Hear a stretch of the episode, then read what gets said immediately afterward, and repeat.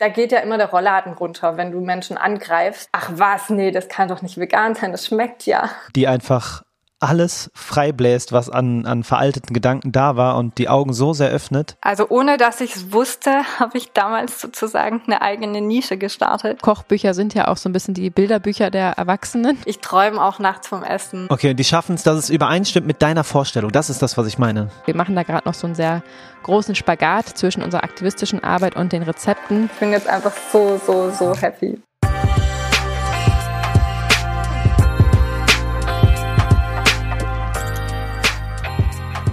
Ich kann reinen Gewissens behaupten, dass dieser Podcast von allen Kanälen, die wir so bespielen, mhm. der, der Kanal ist, der mir am meisten gibt, mhm. wo ich am meisten Liebe empfinden kann und rausgeben kann, irgendwie auch. Und der Austausch mit der Community und den Tieren eine Stimme geben, das spüre ich im Podcast am allermeisten. Und deswegen bin ich total erfüllt, dass wir jetzt wieder hier sitzen und eine neue Runde drehen. Wie schön. Ja. ja, ich sehe das tatsächlich äh, sehr ähnlich. Ich liebe den Podcast auch und ähm, es ist schön, wie wir uns entwickeln und wie die Community wächst und wir gemeinsam irgendwie auf diesem auf dieser veganen elektrobetriebenen Lok sitzen. und, sie, und sie macht Juju, genau. Schuschu habe ich gemacht. Sehr schön, dass du wieder am Start bist. Herzlich willkommen zu Vegan Gesund mit Grund. Der Podcast. Sein Name ist Fabi. Und ihr Name ist Juju. Ach, wir haben heute so einen spannenden, wunder, wunderschönen Podcast für euch vorbereitet. Und Voll. wir wollen uns zunächst mal bedanken bei unserem Sponsor der heutigen Episode, InnoNature. Yes. Sie stellen wunderbare Nahrungsergänzungsmittel her, die wir auch selber nehmen und wärmstens empfehlen können, denn wir haben wunderbare Werte, seitdem wir diese Nahrungsergänzungsmittel nehmen. Und das ist ja das, worauf es am Ende ankommt. Ganz genau. Wir nehmen täglich B12, Omega-3, D3, Selen und Jod ein. Das klingt jetzt vielleicht für viele viel. Äh, wir haben uns da auch rangetastet und haben ja einfach gute Erfahrungen gemacht mit unseren Blutwerten, die wir überprüfen lassen. Was aber einfach ein unbedingtes Muss ist, B12, gerade als vegan lebende Menschen, aber auch darüber hinaus gibt es einfach ähm, einen erhöhten Nährstoffbedarf, gerade im Winter, was D3 angeht. Mhm. B12 haben viele einen Mangel. Omega-3, wenn du nicht zwei, dreimal am Tag, äh, zwei, dreimal die Woche einen richtig fetten Seefisch isst, dann wirst auch du da einen Mangel haben. Und das ist einfach nicht cool, weil DHA, DPA ist einfach enorm wichtig für unsere Gehirnleistung, für unser gesamtes Immunsystem, dafür, dass einfach der ganze Laden funzt. Und äh, das ist einfach kein Spaß. Und deswegen ist es mir eine Herzensangelegenheit, darüber aufzuklären. Und ähm, ja, wir haben auch gleich eine Lösung am Start, ne? Ganz genau. Wenn dich das Thema interessiert, check gerne mal den Podcast aus, sprich uns gerne an. Wir sind auch gerne für Fragen da. Und mit vegan gesund 10 bekommst du sogar ganze 10% auf deine Bestellung bei InnoNature.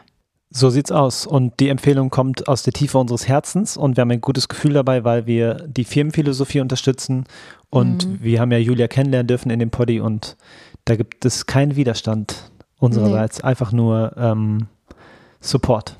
Genau, ja. ja. Vegan, klimaneutral, Total. rein natürlich in Deutschland hergestellt. Also da gibt es wirklich nichts zu meckern und wir sind damit ganz happy mit. Voll. Happy gemacht haben wir auch eine Person, die uns eine Bewertung geschrieben hat. Die heißt nämlich, was kannst du schon bewirken? Fragezeichen. Liebe Juju, lieber Fabi, vielen, vielen lieben Dank für euren Podcast. Durch eure Informationen habe ich gelernt, dass jegliche Glaubenssätze über den Veganismus absolut nicht der Wahrheit entsprechen. Oh. Nun bin ich auch zu dem Entschluss gekommen, mich vegan zu ernähren. Yay! Wenn ich sehe, wie viele wir schon geworden sind, kann ich beim nächsten Mal stolz auf unsere vegan Community zeigen und sagen, hier, Herz. Denn ein Einzelner inspiriert wieder jemand anderen und dadurch wird diese Kette noch größer. I believe. Danke, danke, danke. Weiter so. Wow. Heftig. Vielen Dank für ja. diese wunderschöne Bewertung. Mhm. Ja, ist toll. Die Kette wird wirklich immer größer und ähm, wir sind sozusagen ähm, Verbindungsglieder zwischen den Ketten. Wir sorgen nur dafür, dass die Kette größer wird. Also wir sind, hm, wie, nennt, wie könnte man das jetzt ausdrücken? Naja, wir erreichen ziemlich viele Menschen und diese Menschen erreichen Menschen und das ist dann einfach dieses Wachstum, weswegen wir die ganze Sache gestartet haben. Wir haben eine Herzensangelegenheit. Wir wünschen uns, dass die ganze Welt irgendwann vegan wird ja. und geben unser Bestes, da so nah wie möglich an dieses Ziel ranzukommen und dass das funktioniert, zeigst du uns mit deiner wunderschönen Bewertung. Vielen Dank, dass du die Zeit genommen hast und toll, dass auch du mit am Start bist und vegan lebst. Ähm, vielen Dank dafür. Und wenn du dir jetzt denkst, Mensch, die beiden, die hängen sich ja wirklich rein und geben sich ja wirklich Mühe. Die würde ich gerne mal unterstützen. Ich höre ja jede Woche kostenlos diese Episoden und kriege diese ganze Information zur Verfügung gestellt und vielleicht kann ich Ihnen ja irgendwie helfen. Ja, du kannst uns helfen. Schau doch mal vorbei bei Patreon. Das ist nämlich eine Seite, wo man KünstlerInnen, Aktivisten und viele andere spannende Personen unterstützen kann in deren Arbeit, damit sie die eben noch größer machen können. Und aktuell sammeln wir auf Patreon sozusagen ähm, monatliche Spenden von unseren HörerInnen ein, sodass wir dann künftig ähm, davon einen Cutter bezahlen können oder eine Cutterin. Mhm. Das ist jemand, der uns hilft, unsere YouTube-Videos zu schneiden, unsere Instagram-Videos zu schneiden und uns so entlastet mit Aufgaben, die wir auslagern können und auf die Weise ähm, noch mehr bewirken können, weil wir uns eben auf die Sachen konzentrieren können, auf die die wir nicht auslagern können, die wir eben voranbringen müssen. Und das ist eine ganz süße, coole Seite, weil da kannst du einfach aussuchen, wie du uns unterstützen möchtest, kannst es jederzeit kündigen und du kriegst sogar noch extra ähm, Gadgets, weil wir natürlich äh, sehr dankbar sind und da einfach es so einiges zu sehen und zu gucken gibt, was man sonst auf Instagram nicht findet. Genau. Exklusiver Content ist dir also sicher und unser Dank und ja, wir, wir befeuern auch Patreon sehr gerne, weil das ähm, wirklich für die Leute ist, die uns zu 100 Prozent unterstützen und fühlen, was wir machen und die ja. Vision auch mitspüren. Die daran glauben, so. Mh, hm, ja, total, total schön. schön. oh Gott, oh Gott. jetzt reden wir schon im Chor, oh okay. Oh den Link findest du unten in der Beschreibung in den Show Notes und wir freuen uns, wenn du vorbeischaust. Jetzt geht's los. Wir haben ein ganz tolles Interview für euch vorbereitet. Und zwar sprechen wir jetzt mit einer mehrfachen Buchautorin. Zehn Bücher sind es, um genau zu sein. Boah. Sie ist vegane TV-Köchin, eine absolute Vorreiterin für den Veganismus in mhm. Deutschland. Sie hat so viele Sachen äh, gemacht und gegründet, unter anderem das Plant-Based Institut und die Fem School. Also die Liste ist so lang. Wir freuen uns so sehr auf dieses Gespräch. Ja, echte Tausendsasserin. Extrem. Bonjour, Stina. Ça va bien? Oui, merci, ça va très bien. Moment, Moment, Moment. So kann ich nicht mitreden. Ich kann kein Wort Französisch, außer merci. Okay. Ja, das läuft, reicht. das ist schon die Höflichkeit. Das sagt man, wenn man ein Croissant in die Hand gedrückt kriegt. ah ja, okay. Aber wie frage ich denn, ob es vegan ist? Ähm, da sind die Franzosen, glaube ich, so ein bisschen zwischen Vegetalien und vegan. Ah, okay. Und da kriegt man es wahrscheinlich in aller Regel um die Ohren gehauen. Ja, ich glaube, es kommt drauf an, wo du fragst. Aber es gibt ja in Paris inzwischen auch ein paar echt tolle Bäckereien, die vegane Croissants machen. Da geht's so langsam los. Sehr schön. Wie schön, dass du am Start bist. Vielen, vielen Dank, dass du dir die Zeit nimmst, liebe Stina. So schön bei euch zu sein. Lass uns doch mal kurz ein bisschen teilhaben an deinem Werdegang. Du bist ja wahrscheinlich wie wir nicht vegan geboren. Kannst du denn unseren ZuhörerInnen mal so grob erzählen, wie es dazu kam? Wie bist du vegan geworden und wie hast du den Start in die Kulinarik äh, des Veganismus dahingelegt? Ich bin schon lange Zeit so vegetarisch gewesen. Das kam damals durch meine Schwester, die musste oder durfte für Peter für die Schule ein Referat vorbereiten. Ich habe das dann mit ihr gemacht, um sie zu unterstützen. Und das war so damals mein aller, allererster Impuls. Ich glaube, das war vielleicht so mit 14 oder ein bisschen später, ähm, dass ich gedacht habe, okay, ähm, da gibt's noch irgendwie eine Welt, eine kulinarische Welt außerhalb und ähm, was überhaupt mit der Tierwelt und Ethik zu tun hat. Da habe ich mich das erste Mal damit auseinandergesetzt und dann vegetarisch gelebt. Das war aber für mich damals so kein Riesensprung, weil wir haben mhm. in der mhm. Familie jetzt keinen Sonntagsbraten gegessen oder also wir haben mal Spaghetti Bolognese oder mal irgendwie einen Nudelauflauf mit Schinkenwürfeln drin gehabt und das dann ja. wegzulassen war jetzt für mich auch keine Riesensache und da nee. stand natürlich irgendwie die Ethik deutlich im Vordergrund. Und 2008 hat dann mein Mann beschlossen, das Thema vegetarisch leben, überhaupt Ernährung war eigentlich zwischen uns nie ein großes Diskussionsthema. Ich habe halt vegetarisch gelebt und er mhm. omnivor und hat alles gegessen. Ähm, und zu Hause haben wir dann meistens vegetarisch gekocht, aber das war jetzt nie irgendwie, äh, dass, dass es da eine Diskrepanz gab oder wir groß mhm. argumentiert haben. Und er hat dann so für sich im stillen Kämmerlein über Neujahr als Neujahrsversprechen beschlossen, er wird jetzt vegetarisch. Aha. Und hat mich dann so im Januar vor vollendete Tatsachen gestellt. Und das war für uns eigentlich so der ausschlaggebende Punkt, da die Ethik nochmal untereinander zu diskutieren. Ähm, weil, weil das für ihn dann neu war, Spannend. weil wir dann unseren Alltag nochmal ein Stück weit anders organisiert haben. Ähm, und ich meine, damals, das war ja noch zu Studienzeiten. Ähm, genau. Und dann sind wir eigentlich das erste Mal über dieses Wörtchen vegan gestolpert. Das war 2008. Also das war Krass. nicht in den Krass. Medien so wie heute. Da gab es keine irgendwie veganen Regale, wenn man in den Supermarkt gegangen ist. Nicht mal die Label gab es. Also das Wörtchen ja, vegan, Wahnsinn. das kam einem wirklich so vor, okay, was esse ich denn dann noch? Mhm. Und dann haben wir eigentlich festgestellt, dass die Ethik, die für uns begründet, warum wir vegetarisch leben, eigentlich nur durchgezogen wird, wenn man vegan lebt. Also dass vegetarisch eigentlich für unsere moralischen Vorstellungen gar nicht ausreicht. Mhm. Das war mir damals auch alles wirklich nicht bewusst, so, dass Tiere in den gleichen Umständen gehalten werden, ob ich jetzt Milchprodukte esse oder Fleisch konsumiere. Das ja. habe ich so, ich habe das wirklich getrennt. Ich dachte, das eine ist eben brutal und das andere ist es nicht und mhm. ähm, wie man halt so mit der Milka-Kuh aufwächst so ungefähr. Ähm, also es ist auch leicht, sich äh, von der Werbung so ein Stück weit illusionieren zu lassen. Und ja. dann haben wir beschlossen, okay, komm, wir machen das jetzt. Wir setzen uns einen zweiwöchigen Testrahmen und mhm. probieren aus, ob wir vegan leben können, weil uns war damals klar, wir hatten beide ein duales Studium und das war schon damals recht stressig. Also das sind die Studenten, die anstatt Semesterferien dann ins Unternehmen gehen und arbeiten. Du hast irgendwie ja, zehn okay. Prüfungen in einer Woche und Montag darfst du aufstehen und arbeiten gehen. Das heißt, der ganze Spaß ist sozusagen gestrichen. genau, also es war, es war schon, ja. das Studium war schon relativ heftig. Und dann haben wir gesagt, nee, also das funktioniert auch nur für uns, wenn es irgendwie im Alltag besteht. Hm.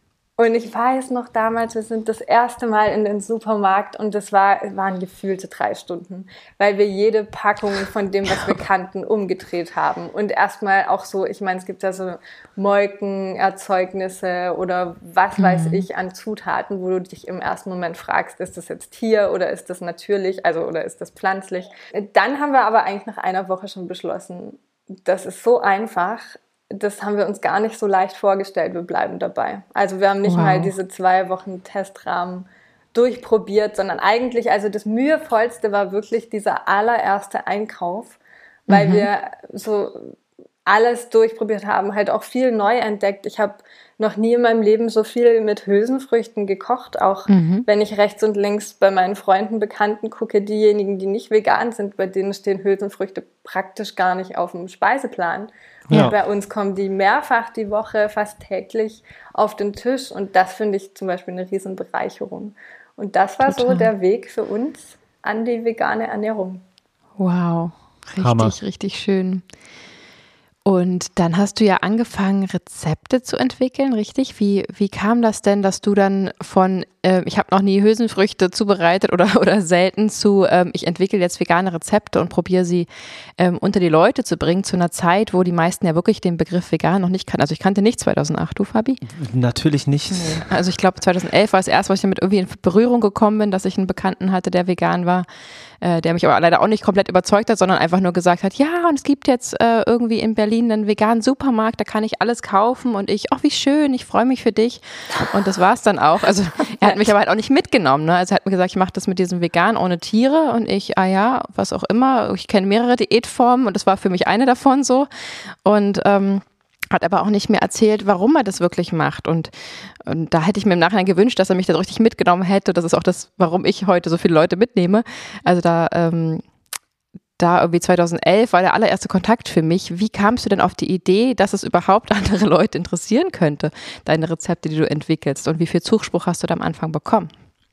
Also ich hatte jetzt nicht die große Idee, dass das viele andere interessieren könnte. Also initial muss ich sagen, es war mehr so, mhm. dass ich einen starken Drang danach hatte, andere, ich kann es schon wirklich zu bekehren nennen, weil mhm. du dir natürlich diese ganzen Videos anschaust, die deiner Psyche nicht unbedingt gut tun. Also das ja. ist ist ja schon so, dass man sich da selbst auch ein Stück weit ähm, selbst nochmal tyrannisiert mit solchen Inhalten. Mhm. Mit der harten Realität, ja. Mit der harten Realität. Und das tut man natürlich ein Stück weit auch aus dem Grund, weil man das Gefühl hat, man hat sich viel zu spät dafür entschieden, man fühlt sich sehr, sehr schuldig. Ähm, und das ist was, was aber, was ich dann erst viel später verstanden habe, überhaupt nicht notwendig ist. Also mhm. trotz, dass ich heute in dem Job arbeite, habe ich nicht, sehe ich nicht die Verpflichtung, so jeden neuesten veganen Film oder Aufklärungsvideo angeschaut zu haben. Ja. Ähm, aber damals war das natürlich für mich ein starker Impuls. Du siehst die Inhalte, du siehst, was in der Welt irgendwie verkehrt läuft und du siehst, dass Menschen einfach so weitermachen, wie sie es tun. Und das hat in mir einfach so einen harten Frust ausgelöst, ähm, so dass ich eigentlich mit jedem eine Debatte angefangen habe am Anfang, der mhm. neben mir saß und Schnitzel gegessen hat. Wow. Also das war wirklich, das war so mein erstes halbes Jahr als Veganerin, kann man echt sagen. Und dann habe ich aber festgestellt, okay, dass ähm, belastet mich, das belastet mein Umfeld, das mhm. tut mir nicht gut und vor allem, das tut meiner Sozialkomponente nicht gut. Ich habe gemerkt, mhm. ähm, okay. wie Menschen, da, da, geht ja immer der Rollladen runter, wenn du Menschen angreifst. da ist ja gar keine offene Dis Diskussion da. Und ich habe dann ganz schnell gemerkt, okay, wenn ich mit dem Thema vegan für mich weitermachen möchte, dann muss ich eine weniger offensive Haltung dazu einnehmen und andere Menschen besser einladen. Und was gleichzeitig passiert ist, ich bin, muss man dazu sagen, um so ein bisschen meine Affinität zur Kulinarik zu verstehen, in Frankreich mhm. aufgewachsen. Und ah, da wird Essen natürlich zelebriert. Das ist, die mhm. Franzosen geben doppelt so viel von ihrem Einkommen prozentual für Essen aus als die Deutschen. Okay, es wird ganz anders wertgeschätzt dann. Das wird ganz anders mhm. wertgeschätzt. Da wird ähm, super gerne auch mal ein Glas Wein zum Essen zelebriert. Ich bin jetzt kein Alkoholtrinker oder Weintrinker, aber das zeigt mhm. so ein bisschen, äh, wie diese Wertschätzung, dieses Zelebrieren mit der Familie da sitzen. Also das ist viel, viel mehr noch in Frankreich vorhanden als in Deutschland. Mhm. Und ich bin auch, seit ich klein bin, in jede Küche verschwunden. Also ich glaube, seit ich laufen konnte, bin ich, ich musste für irgendwie keine Pizza gefühlt oder Flammkuchen ist das ja dann in Frankreich im Elsass, irgendwie zahlen, weil ja. dann immer behauptet wurde, ja, die Kleine hat ja geholfen, was ich jetzt nicht ah, ganz glauben kann. Aber es war halt immer irgendwie, ja, das ist so meine Affinität dazu. Der Papa von einer Freundin, der hatte die Boulangerie bei uns im Ort und ähm, wir waren da auch mal mit der Schule und haben dort mit also quasi den Backprozess im Keller mit anschauen oh, wow. dürfen. Und Spannend. Okay. daraufhin bin ich eigentlich immer, wenn ich sie besucht habe, bei ihrem Papa in der Backküche gelandet. Und sie war dann am Ende sauer, weil ich nicht mit ihr gespielt hatte. So. Das war, also das ist für mich echt so ein, so ein bleibendes Erlebnis einfach von mhm. wie viel Handwerk und Liebe in Kulinarik stecken kann. Okay, das hast du also wirklich als Kind aufgesaugt und verinnerlicht und hat dich direkt von Anfang an mitgeprägt quasi. Ja, schon, Schön. aber tatsächlich mhm. auch so ein Stück weit, ohne dass ich dem groß Raum gegeben habe in meinem Leben, weil ich habe ja dann Wirtschaftsingenieurwesen studiert und was völlig anderes gemacht und war so mit, mit der Komponente Kulinarik in meinem Leben nicht besonders stark verbunden. Mhm. Ähm, und es kam dann eigentlich nur oder erst wieder durch die Veränderung meiner Ernährung auf vegan, ähm, dass ich dann gemerkt habe, wenn ich irgendwo Schoko-Cupcakes mitbringe, da fahren die Leute drauf ab. Und es ist mhm. vollkommen mhm. egal, ob das vegan ist oder nicht. Das interessiert keinen, da fragt auch keiner nach. Die wollen alle nur das Rezept haben. und gut. das habe ich dann so während meinem Studium, wo es ja eh häufiger mal so Studiepartys gibt oder man sich trifft und was mitbringt oder bruncht oder da habe ich dann immer mehr mitgebracht. Und immer mehr hat sich dann rumgesprochen, das Rezept ist von der Stina, dann muss das doch vegan sein. Ach cool. was, nee, das kann doch nicht vegan sein, das schmeckt ja. Mm. Also so, so ging es ja. dann irgendwie rum. Und das ging dann so weit irgendwann, dass ich nur noch am Rezepte rumreichen war. okay. Und dazu kam, ähm, dass ich im Burnout war. Also mir ging es richtig, richtig schlecht damals. Oha ähm, weil ich auch in der IT gearbeitet habe und das war einfach, also das war so ein Moment, das kam so alles relativ nah aufeinander und es war einfach echt so, so gefühlt relativ viel. Ähm, ich habe in dieser Corporate-Struktur festgesteckt und habe mich selbst so nicht gesehen gefühlt. Also mhm. es war mhm. auch einfach so, so das ganze Umfeld so relativ stark auf Leistung orientiert und ich habe einfach gemerkt, wie mir das alles überhaupt nicht gut getan hat, war dann auch mhm. relativ lange krank geschrieben ja, und lag einfach auf der Couch und habe dann angefangen, meinen Tag wieder durch das Kochen zu strukturieren. Also das hat ah, mir richtig, so, so einen Alltag wiedergegeben, dass ich angefangen habe zu kochen und zu backen und gleichzeitig eben dann zu erleben, dass Menschen die Rezepte haben wollen. Und dann mhm. kam mein jetziger Mann, damaliger Freund, auf die Idee und hat gemeint, so, du, das, da, da fangen ein paar Leute an mit Bloggen, schau dir das doch mal an. und dann, wow. krass. Und dann habe ich einfach mal so einen Blog gestartet und das hatte damals zwar keine Absicht für eine Selbstständigkeit oder einen Unternehmensaufbau, das war auch keine Absicht groß, dass ich dachte, das lesen Menschen, sondern das war vielmehr zum einen für mich ein Ventil, weil ich plötzlich eine Aufgabe hatte und zum anderen aber auch einfach die Chance, die paar Leute um mich rum, die eben die Rezepte haben wollten, zu bedienen und zu sagen, guck mal, du kannst es da und da finden. Okay, krass. Das ist ja wirklich super, super natürlich und organisch dann entstanden. Das kann man sich in der heutigen Zeit gar nicht mehr vorstellen. Wenn irgendjemand sagt, ich schreibe Rezepte, dann ist direkt, ach so, für welchen Blog, für welche Instagram-Seite, was auch immer, was willst du damit erreichen? Und das gab es, diese ganze Struktur und diese Infrastruktur gab es ja damals mhm. noch gar nicht. Und das ist ja wirklich super, super natürlich und authentisch entstanden. So super interessant. Super interessant. Du hast so viele tolle Sachen gesagt. Also Du hast zum Beispiel gesagt, dass du dir jetzt keine Dokumentation mehr angucken möchtest oder musst, das Gefühl hast, das machen zu müssen. Ähm, ja. Und das verstehe ich total. Also im Grunde genommen reicht ja auch meistens eine Dokumentation, ähm, die einfach alles freibläst, was an, an veralteten Gedanken da war und die Augen so sehr öffnet und das Bewusstsein dahingehend so sehr schärft, dass man versteht, was wirklich in der Welt passiert mit den Tieren.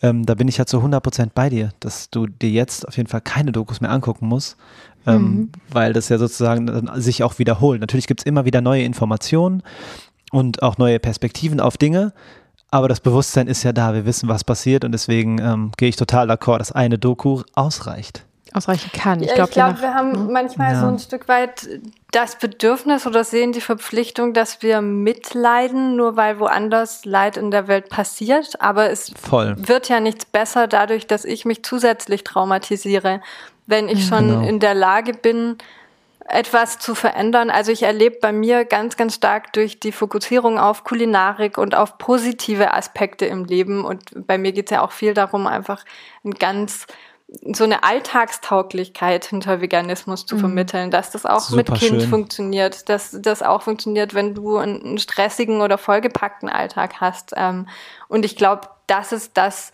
ähm, was für mich so wichtig ist, dass eben durch dieses Fokussieren auf was Positives ich auch diese positive Haltung und Energie an andere weitergeben kann, was ich gar nicht könnte, wenn ich weiterhin mir solche Inhalte konsumieren würde. Super schön. Krass, ja, ja sehe ich genauso. Und ähm, dann hast du auch gesagt, dass du früher eine große Affinität zum Backen hattest, aber dann, als du erst umgestellt hast auf die vegane Ernährung, also zum Backen und Kochen natürlich, und dass du umgestellt hast auf die vegane Ernährung und dann sozusagen du, das dichte ich dir jetzt an, so sehr zu dir gefunden hast, dass du wieder gemerkt hast, ah, ich mache das ja total gerne. War das so? Also ist das so ähm, gekommen durch den, durch das neue Bewusstsein? Dass du so zu dir selbst gefunden hast? Äh, ich bin da jetzt, also es ist natürlich, es ist auch immer so in der Retrospektive, äh, dichtet man sich ja auch, kann man sich viel in die Kindheit rein dichten, ne? weil man ja, ja. nicht mehr so hundertprozentig drinsteckt. Aber ich war auf jeden Fall immer viel am Kochen und Backen und habe das geliebt. Aber ich meine, welches kleine Kind liebt das nicht? Ich glaube, uns ist einfach auch ein Stück weit angeboren oder anerzogen, dass wir es lieben, mit den Händen was zu tun, ähm, den Prozess von ähm, ich ernte ein Gemüse bis hin zu, es landet bei mir im Kochtopf und im Magen, das zu verstehen zu wollen. Also das äh, mhm. tragen bestimmt ganz, ganz viele Kinder in sich. Ähm, ja. Aber es ist natürlich allein durch den Werdegang von, wenn du dir anschaust, wie unser Bildungssystem aufgebaut ist, ähm, mhm. Und man macht den Weg zum Gymnasium und Abitur. Da ist, war bei mir jetzt keine Komponente drin. Zum Beispiel an der Realschule hatten die Kochkurse. Das hatten wir gar nicht. Also wir hatten gar nicht die Chance, da nochmal einen Bezug zu einem Handwerk in irgendeiner Form zu finden, außer vielleicht im Kunstunterricht. Und das ist ja dann schon wieder so abstrakt oder historisch. Ähm, mhm dass da einfach ja so, so der, die Verbindung gefehlt hat. Und als ich dann, als es mir dann eigentlich schlecht ging, habe ich erst wieder festgestellt, wie gut und wie bereichernd es sein kann, wenn man mit den eigenen Händen arbeitet. Das war so mein Rückschluss Voll. und auf der, in der, im gleichen Moment sozusagen, ja, wie du sagst, ähm, zu entdecken, was für Zutaten es alles gibt. Weil du bist so mhm. gefangen in, ich kaufe jede Woche das Gleiche, ich kaufe die Dinge, die mir schmecken. Wir machen mhm. halt, der Deutsche isst im Schnitt übers Jahr zehn verschiedene Gerichte und da ist so die Currywurst und die Fertigpizza schon mit dabei. Also das sind, äh, wow. das ist echt total verrückt. Und das wurde bei mir einfach ganz klar aufgebrochen durch den Wechsel auf eine vegane Ernährung, weil ich das mhm. Gewohnte nicht mehr gekocht habe, sondern angefangen habe, neue Ideen zu sammeln. Ja. Also eine, mhm. eine eindeutige Bereicherung. Ich habe nie so bunt und vielseitig gegessen, wie ich es jetzt heute tue als Veganerin. Krass. Super schön. Ja, ich bin ein Gastrokind. Also meine Familie hat schon immer ähm, einen gastronomischen Betrieb und auch erst mit der Umstellung vor wie viel? Vier Jahren. Jetzt. Vier Jahren. Mhm. Ähm, erst da kam das ganze Bewusstsein für Nährstoffe und das neue Denken des Essens, das kam auch erst dann. Und ich habe mein Leben lang Essen in der Hand sozusagen gehabt. Aber halt, es ging nur um den Gaumen. Nur der Gaumen hat gesagt, gut, es muss schmecken, es muss fettig und salzig sein. Gut, Punkt, fertig, das war's. Funktioniert. Wei weiter, da war mein Horizont schon am Ende. Hauptsache und lecker. Hauptsache lecker, genau. Und jetzt äh, durch die Umstellung merken wir das auch ganz dolle, dass wir das ja einfach komplett neu denken, das Essen. Mhm. Ja, super schön. Stina, du hast ja dann irgendwann dein erstes Kochbuch geschrieben. Ich glaube, das war 2013, richtig? Ja. Genau, da habe ich meine erste Tochter geboren und du hast dein erstes Kochbuch geschrieben. Echt verrückt. Und äh, das war ja nun bei weitem nicht das erste. Ich würde gerne noch wissen, wie es dazu kam. Und dann folgten ja auch einige weitere. Wie kam es denn dann von dem Blog äh, zum Kochbuch? Das war damals ähm, der erste oder einer der aller, allerersten veganen Foodblogs. Also ohne dass ich es wusste, habe ich damals sozusagen eine eigene Nische gestartet. Und wow. darüber ist natürlich äh, jeder, der irgendwas mit Veganismus wissen wollte, auf meinem Blog gelandet. Weil okay. das so bei Google, sobald du irgendwie vegan eingegeben hast, kam ich irgendwo. Ähm, das äh, war so der ausschlaggebende Punkt, wie mich dann auch äh, Verlage erreicht haben. Und okay, krass. dann kam ein Verlag auf mich zu und hat gemeint, Stina, hast du nicht Lust, ein Buch zu schreiben? Und ich habe dann nicht lange überlegt und habe gedacht, ja, klar, das machen wir. Und krass. so kam es dann eigentlich dazu. Und ähm, es ist auch ganz bewusst damals ein Backbuch geworden, weil es gab schon so die aller, allerersten Kochbücher. Ich weiß noch damals 2008, als ich vegan wurde, habe ich mir ein Kochbuch bestellt aus den USA, also noch auf Englisch, ähm, weil auf Deutsch gab es damals so praktisch überhaupt nichts. Okay. Mhm. Und das war auf recyceltem Papier, das war so ein Paperback, also ein Taschenbuch. Ähm, und das hatte am Anfang so eine Radierung, also so eine Bleistiftzeichnung drin und sonst überhaupt keine Bilder. Und das war ah, für mich auch so schwierig. der Punkt zu sagen, okay, der Blog ist das richtige Format für mich mhm. und ich will Fotografie lernen, weil ich kann mir nicht vorstellen, dass jemand jemals ein Rezept nachkocht, wo kein Bild dazu vorhanden ist. Also ich glaube, mhm. dass das Bild tatsächlich das ist, was uns am meisten anregt, etwas nachzukochen, weil das Bild ja. auch nicht ausstrahlt, hey, ich bin vegan, sondern das Bild sagt nur, ich bin lecker, probier mich aus. Und ja. Mhm. das war so damals mein Anreiz zu sagen, okay, ich fange an mit der Fotografie. Und dann ein Backbuch zu schreiben, war einfach initial, weil es damals keine Backbücher gab. Also es war das aller, allererste vegane Backbuch in der Form mit dem Inhalt und, und auch dieser äh, Glaubwürdigkeit, weil es so bei Null anfängt, mhm. weil es alle Teige erklärt, ähm, weil es zeigt, du kannst Schwarzwälder Kirschtorte genauso wie ähm, alles andere auch, Donauwelle bis Macarons. Ähm, damals war in der Auflage noch gar kein Macaron drin, das habe ich jetzt in dem neuen Buch reingepackt. Aber es war schon, es war schon cool. damals total vielseitig und das war einfach so der ausschlaggebende Punkt, dass ich gesagt habe, okay, vegan kochen, da hat sich damals irgendwie jeder gedacht, ja gut, dann schmeißt du ein Tofu mit rein. So mit der Antwort war ich nicht zufrieden und das kann man besser machen, aber ja. zum Backen gab's halt noch absolut gar nichts. Und die meisten Super haben spannend. sich damals auch einfach daran aufgehangen, haben gesagt, ja, ich kann halbwegs mir vorstellen, vegan zu leben, aber beim Backen hört's auf und deshalb mache ich es gar nicht. Und mhm, das war so krass. dann für mich der ausschlaggebende Punkt, hey, dann brauchen wir noch was zum Thema Backen. Da muss was her. Ja, das äh, hast du auf jeden Fall gut entschieden, glaube ich, weil das eine ist ja ein super leckeres Essen, jemanden zu servieren, der es kostet und sagt, schmeckt gut. Und selbst wenn es braun wäre und püriert irgendwie, äh, wenn das der Geschmack überzeugt. Aber das andere ist natürlich, Leute aus der Ferne zu überzeugen und das geht erstmal nur über das Foto und dass du dich damit ja. intensiv beschäftigt hast und das wirklich schmackhaft fotografiert hast und deine Bilder sind ja der Hammer. Ah, das ist ähm, süß. Aber du musst mal zurückgehen auf meinen Blog, weil es sind noch ganz alte Bilder drin und die sehen halt aus. Ich habe die mit der Kompaktkamera natürlich abends geschossen, ähm, halt wann okay. ich Zeit hatte, ohne Hintergrund ja. oder ich habe irgendwie eine Gardine im Hintergrund oder also es war, es war wirklich, ich habe bei dem einen, das ist, ich, ich glaube, eine Linzer-Torte, da habe ich als Deko von meiner Mama einen Frosch, so einen kleinen goldenen Frosch geschenkt oh, bekommen. Und den habe ich einfach nebendran gesessen, weil ich dachte, so funktioniert Deko auf Fotos. Also es ist wirklich, und die sind noch drauf, weil ich einfach denke, es ist ein Riesenprozess, was bei mir passiert Total. ist, kam ja auch nicht ja. über Nacht. Und ich will auch andere motivieren. Du fängst halt mal klein an und je häufiger du das machst, umso besser wird's Stück für Stück. Auf jeden Fall. Ja, aber das hast du echt richtig toll gemacht. Und ich finde, so Kochbücher sind ja auch so ein bisschen die Bilderbücher der Erwachsenen.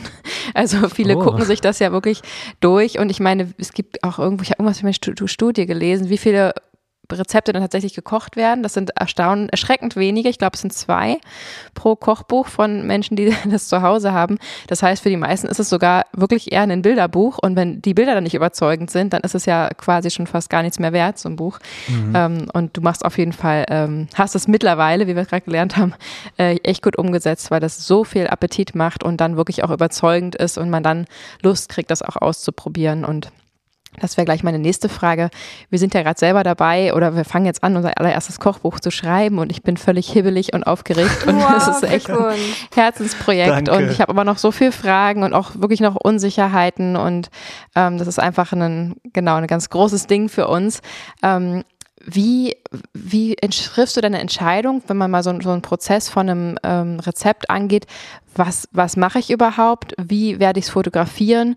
Für wie viele Personen? Wie schätze ich die Mengen ab? Wie, wie kann man sich jetzt mittlerweile aus deinem Vollprofi-Stand mit zehn äh, Kochbüchern, wie kann man sich so einen Prozess vorstellen von der Idee bis äh, es landet im Kochbuch? Vielleicht kannst du das mal kurz umschreiben. Also von einem Rezept meinst du? Genau, genau. Also die meisten Rezepte entstehen bei mir, ich würde sagen, zu 90, 95 Prozent direkt im Kopf. Das mhm. heißt, ich kann dir das so schon runterschreiben. Ich glaube, wenn man sich so viel mit Zutaten beschäftigt, dann, wenn ich an Geschmack denke, dann schmecke ich den auch praktisch schon. Also je häufiger ja. diese Synapsen wow. irgendwie verwendet werden, umso verrückter wird das. Ich träume auch nachts vom Essen oder Joggen ist für mich immer sehr inspirierend, die Düfte im Wald und so. Ähm, wow. Das heißt, ich stelle mich dann eigentlich hin und weiß schon ganz klar, was ich machen möchte. Okay. Ähm, und ich koche das dann einfach. Meine Rezepte sind meistens so für vier Personen. Mhm. Ähm, manchmal, wenn es so um Eintopfgerichte geht oder eben äh, Dinge, die man für mehr Personen macht, so Tiramisu, solche Sachen, Aufläufe, dann ähm, gerne auch mal für mehr. Dann äh, habe ich je nach Auflaufform oder so Mhm. Aber im, im Regelfall sind das für vier Personen und dann stelle ich mich hin und koche das und dann äh, habe ich noch so quasi verfeinernde Elemente wie Zutaten, ähm, also so bindende Zutaten für das Thema Farbe oder ähm, Geschmack dann in Richtung Gewürze, die ich quasi mit reinbringe in den Prozess, wenn ich schon, wenn ich schon beim Doing bin. Mhm. Und auch zum Foto überlege ich mir, bevor ich jedes Bild mache, wie will ich das genau fotografieren. Ich habe ähm, jetzt für das neue Backbuch, aber äh, also für das Backbuch und für das neue Kochbuch vegan Backen von A bis Z und jetzt kommt ja vegan Kochen von A bis mhm. Z. Für beide Bücher ist quasi so ein durchgehender Design-Leitfaden, auch was die Fotografie betrifft. Wie will ich, cool. was für einen Eindruck will ich mit dem Buch, was für ein Gefühl will ich den Menschen vermitteln, wenn sie das durch das Buch gehen. Ähm, ganz viel helle Töne sind mit dabei, Heimeligkeit. Ich habe Leinenstoffe verwendet. Ich habe ganz tolles ähm, Steingutgeschirr verwendet, neutrale Töne, damit die Farben von den Gerichten rauspoppen. Also das, das ist so ein bisschen der Gedanke. Aber zum Setting überlege ich mir bei jedem Gericht einzeln, bevor ich das koche, also noch bevor ich mit Kochen loslege, wie ich es fotografieren will, damit in dem Moment, wo es dann fertig ist, ich direkt rüber ins Studio gehen kann und das abfotografieren. Okay, Wahnsinn. Wow. Das heißt ja aber auch, dass das alles noch bei dir zu Hause entsteht, sozusagen. Du kochst bei dir und machst die Fotos selbst und hast äh, Schränke voll Geschirr oder wie, wie kann man sich das vorstellen? Ja, genau. Also ich habe eine offene Küche und mein Studio direkt nebendran. Da kann ich fotografieren. Ich fotografiere vor allem mit Tageslicht. Und mhm. wenn ich koche, dann ist sozusagen alles offen und dann habe ich direkt den Zugang zur Küche, laufe hin und her, bereite die Zutaten vor und lichte die dann direkt ab. Ja. Wow. Das ist ja richtig krass. Da würde ich ja gerne mal äh, Mäuschen, nee, wie sagt man? Mäuschen spielen? Mäuschen spielen? Ja, ja. Mäuschen, Mäuse naschen auch zwischendurch. Ja, solange du nicht anknabberst, genau, wollte ich gerade sagen. Toll. Schön. Das, das klingt ja richtig nach ähm, Vorvisualisierung und nach total ganz großen mentalen Prozess. Das heißt, es passiert ja. ja echt der größte Teil in deinem Kopf, wie du gerade gesagt hast. Ja, und hast, du da, hast du da Musik also, zu an oder?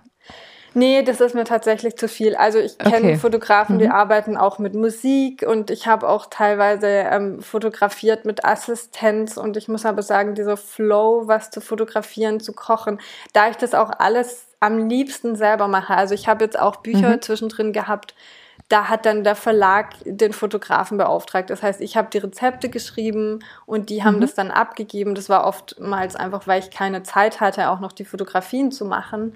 Und ja. ähm, dann arbeiten die dort vor Ort mit einem Koch, mit einem Fotografen und einer Assistenz. Und okay. das ist dann irgendwie ein Team, was zusammenarbeitet und ich gebe denen quasi Input von, wie es am Ende aussehen soll, äh, worauf sie achten sollen und so weiter.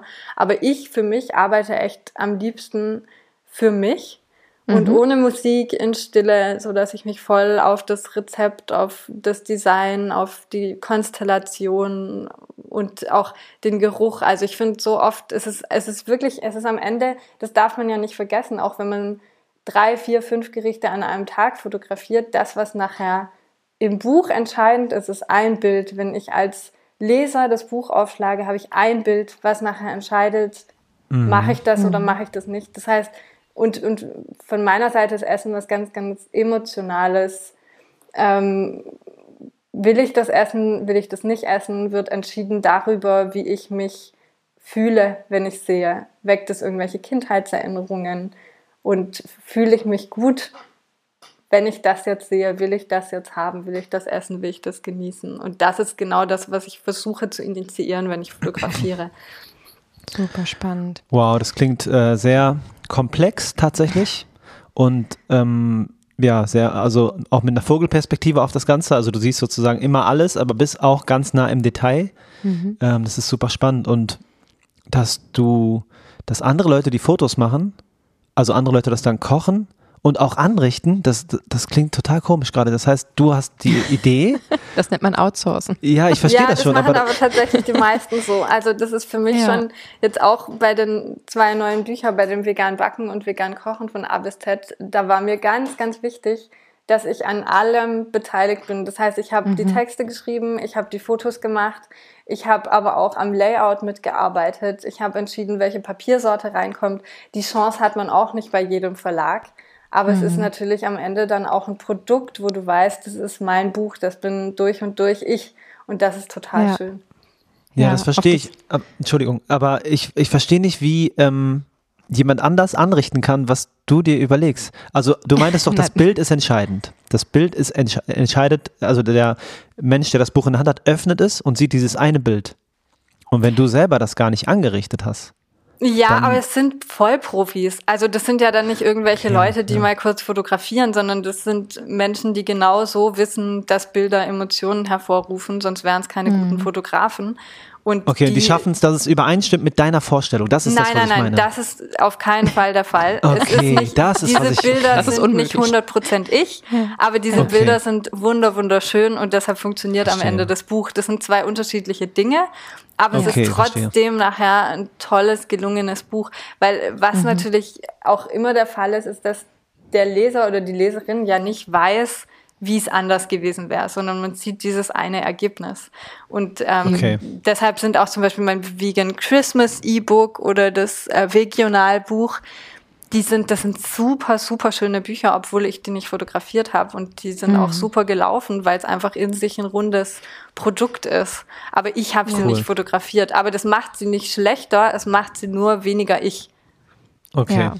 Total. Ja. Und sind wir mal ehrlich, am Ende, bei denen, die es kochen, sieht es eh nicht genauso aus wie bei dir. Niemals, Ähm, es wird ja. eh immer ein bisschen anders aussehen und wahrscheinlich sogar auch anders schmecken. Also ich, er- mich erreicht auch oft das Feedback, ähm, dein Kuchen hat jetzt nicht so richtig geklappt. Und dann sage ich so, okay, was war denn da los? Naja, ich habe das weggelassen und das habe ich Mhm. nicht gemacht, da habe ich das stattdessen genommen und jetzt ist er irgendwie ein bisschen weich. Und ich so, ja, okay, das, das, war liegt halt daran, dass du alles Rezept anders dann, gemacht hast. Genau, also das habe ich, kriege ich immer so einen Schreck, wenn ich mal so ein Feedback kriege und dann frage ich immer nach, was, was passiert ist und dann, naja, ich habe was anderes genommen und dann, ähm, ja, ist super spannend. Von daher, am Ende sieht es eh anders aus und diese ähm, Erfahrung, die du damit sich mitbringst und sagst, ich äh, traue mich jetzt auch mal outzusourcen und zu vertrauen und trotzdem auf die Weise aber mehr Menschen zu erreichen, weil es überhaupt umgesetzt werden kann, finde ich super, super smart und schlau und ähm, das ist ja was, was dann so über die Jahre äh, kommt, dass man auch mal Sachen abgeben muss. Aber ich glaube, zu diesen Business-Sachen kommen wir gleich noch. Ich würde gern total gern noch kurz bei deinem äh, neuen Buch bleiben. Vielleicht kannst du ja mal kurz ähm, sagen, inwiefern äh, der rote Faden, das sagst so designmäßig ist er ja schon da zu dem äh, veganen Backbuch, aber ähm, was erwartet uns denn da in dem Kochbuch und was, was ist sozusagen der Anspruch, was die gesunde äh, Zubereitung angeht, die, die Basics? Vielleicht kannst du so ein bisschen mitnehmen, was uns da erwartet. Ja, also als ich den Ventil Verlag, das ist der Verlag, der das Buch rausbringt, ähm, die sind auch alle vegan und ähm, sehr moralisch anspruchsvoll, ein ganz, ganz nettes Team. Und als ich die getroffen habe, da war von vornherein die Idee, wir machen nicht nur ein Backbuch, sondern wir machen ein Backbuch und ein Kochbuch. Und zwar Cool. so aus dem Grund, dass ich kenne noch von meiner Oma dieses fette GU Kochen, GU Backen Ja, Buch im ja. Schrank. Die hatte praktisch nur zwei Kochbücher und da war alles drin, was sie für ihre Küche gebraucht hat. Und was jetzt heute passiert, ist ja ganz oft gibt es Koch- und Backbücher für ein Thema. Dann sind mal Torten drin oder mal Cookies oder es sind die irgendwie 50 Lieblingsrezepte von einem Koch oder es ist die leichte Küche oder es ist die gesunde Küche oder es ist irgendeine Diät. Ähm, aber so ein Standardwerk im Schrank zu haben, was einem für jede Gelegenheit bereitsteht, das war einfach so mein Anspruch für die vegane Bewegung, sage ich mal, also für die Community, ähm, aber auch ein Stück weit, um zu zeigen, was alles möglich ist und diese Vielseitigkeit und diese ganzen Klassiker unterzubringen, sowohl beim Backen als auch beim Kochen, die wir kennen und ganz natürlich sozusagen einen veganen Alltag daraus zu machen. Okay. Und dann habe ich Spannend. 2020 das Backbuch rausgebracht dazu. Da ist ja auch einfach alles drin von Schwarzwälder, Donauwelle, Macaron, ähm, Tart, Cookies, Brot, Sauerteigbrot ist drin, Pizza, also so alles, was man sich eben gebacken vorstellt, einfach nur in vegan. Ähm, mit Basics, wie man verschiedene Teige herstellt, ist drin, wie man Croissants macht. Also es ist wirklich abgefahren viel drin. Das ist ja auch ein Buch mit 320 Seiten. Und genau das Gleiche, nur fürs Thema Kochen, wollte ich mit veganen Kochen von A bis Z machen. Also dieser Anspruch war einfach, auf jeder Seite ein geiles Rezept zu haben. Auch diese Ja. No-Bullshit-Policy. Also ganz oft sehe ich in Kochbüchern, dass einfach noch ein Rezept mit dabei ist, weil man sich denkt, ja, das passt ja auch noch rein oder das vervollständigt das Thema oder also so, so diese, diese Ja. Füllerrezepte, wo ich mir denke, hey, da wurde jetzt eine Doppelseite verwendet dafür, dass am Ende von 100.000 Leuten das Rezept niemand kocht. Und das war Ja. mein Anspruch, auf jeder Seite ein Rezept zu haben, wo ich weiß, das wird auch gekocht. Das will ich auch kochen. Also nicht einfach ein Rezept reinzutun, weil das Foto schön gelungen ist oder weil es jetzt noch irgendwie asiatisch ist und wir haben nichts Asiatisches im Buch, sondern einfach nur Verstehe. Geile Rezepte drin zu haben und eben trotzdem gleichzeitig diese Vielseitigkeit zu zeigen. Das heißt, der Anspruch ist bei dem Buch nicht, ich ernähre mich vegan und gesund oder ich packe möglichst viel Eiweiß in meinen Alltag rein, sondern der Anspruch ist, welche Rezepte kenne ich und liebe ich und die auf vegan umzusetzen. Das heißt, es sind alle Rezepte drin, die du eh schon kennst. Also Spaghetti Bolognese. Mein Liebling ist auf jeden Fall ähm, Gnocchi, selbstgemachte Gnocchi mit Salbei. In Salbei-Butter. Oh, das ist aber so gut. da kann ich reinlegen. Also Pasta Ja. selber machen ist drin, aber es sind auch ganz viel so ähm, von hier Alfredo, Lasagne, ähm, wir haben Maultaschen. natürlich Maultaschen selber machen, genau. Wir haben drin ähm, Gulasch und Braten und Rouladen und also die ganzen Also wirklich Sachen. unabhängig von der äh, Länderküche, wirklich querbeet, einfach was du gerne isst sozusagen, was du gerne anbieten würdest und ähm, nicht, ja, einfach das, was, worauf man Lust hat, man blättert es immer auf und äh, hat Lust loszukochen und unabhängig von irgendwelchen Spezialthemen, sondern einfach leckeres Essen. Genau, das war mein Ja. Credo. So egal welche Seite du Mega. auf dem Buch aufschlägst, das willst du kochen. Und ich Mega. glaube, das ist mir auch wirklich gelungen. Also ich liebe Auf jedes Fall. Rezept da drin und es macht so, so Freude, weil dieses Buch so viele geile Rezepte beinhaltet. Und das weißt Ja. du nicht noch irgendwie, es ist nicht typisch für die vegane Küche. Das ist das, was mich so daran reizt. Es ist nicht noch ein Salätchen oder noch mal was Gesundes, sondern es sind so lauter Gerichte, ähm, wo du einfach, weißt du, bei den Desserts ist Tiramisu mit drin und rote Grütze mit Vanillesoße und Mousse au Chocolat und also alles, was du eh kennst und liebst. Ja. Und das ist so, es ist so heimelig. Also ich wollte mit dem Buch letzten Endes diese kulinarische Heimat vegan zu mir nach Hause holen. Super, super schön. Und sag mal, inwiefern, also du sagst ja gerade, es soll einfach, also dir ist es wichtig, dass du den Veganismus einfach und ähm, unkompliziert rüberbringst, dass du zeigst, es kann genau gleich schmecken, es ist kein, kein Verzicht, was den Geschmack angeht, was das Kulinarische angeht, das ist alles auch so möglich. Würdest du sagen, es gibt irgendein Gericht, was einfach partout nicht veganisierbar ist? Ja, also wir haben uns da im Verlag, wir haben auch ganz viel diskutiert. Ich habe auch meine Community ganz viel mitgenommen und habe gefragt, ich will ja nicht nur von mir ausgehen, was für Rezepte wollt ihr haben. Es haben auch Leute Gerichte abgeholt und die habe ich um Feedback gebeten. Also es ging mir darum, wirklich den Geschmack der Menschen auch zu treffen. Ja. Ähm, wo wir uns aber stark drüber unterhalten haben, sind so so, so nachgemachte Gerichte, wie jetzt zum Beispiel irgendwie Fisch aus Aubergine oder also ich habe zum Beispiel Karottenlachs auch mit drin und ähm, also einfach Dinge, die lecker schmecken. Aber was mir ganz arg wichtig war, ist, dass der Titel die Erwartungshaltung trifft. Also das Schlimmste ist eigentlich, wenn du ein Gulasch erwartest und das nicht kriegst. Ähm, Ja. Deshalb habe ich nur Gerichte aufgenommen, wo ich wusste, der Titel hält nachher mit dem Gericht, was er verspricht. Ähm, und habe keine so fancy irgendwie Nachmachsachen reingepackt. Ich habe ähm, auch keine Sachen reingepackt, die elendig lange dauern. Ähm, es geht wirklich darum, gute Küche zu machen für jede Gelegenheit, aber es geht nicht um Sterne-Küche, Mini-Portionen-Formate, sondern Ja. um leckeres Zuhause-Essen, ganz viel Soul-Food und guter Geschmack. Toll. Wow. Und äh, bist du dann so äh, kreativ und nennst es dann Wulasch oder so? Oder heißt es einfach Gulasch oder veganes Gulasch? Oder wie, wie formulierst du das, um klarzumachen, dass es vegan Also ist? für mich schmeckt wie das Gulasch meiner Oma, deshalb heißt es Omas bestes Gulasch. Okay, Ah. super. Das finde Cool. ich nämlich auch schön, weil wenn du wirklich sagst, es schmeckt gleich, dann kann man ja auch ruhigen Gewissens das auch einfach Gulasch nennen. Dass es vegan ist, ist klar, steht vorne drauf.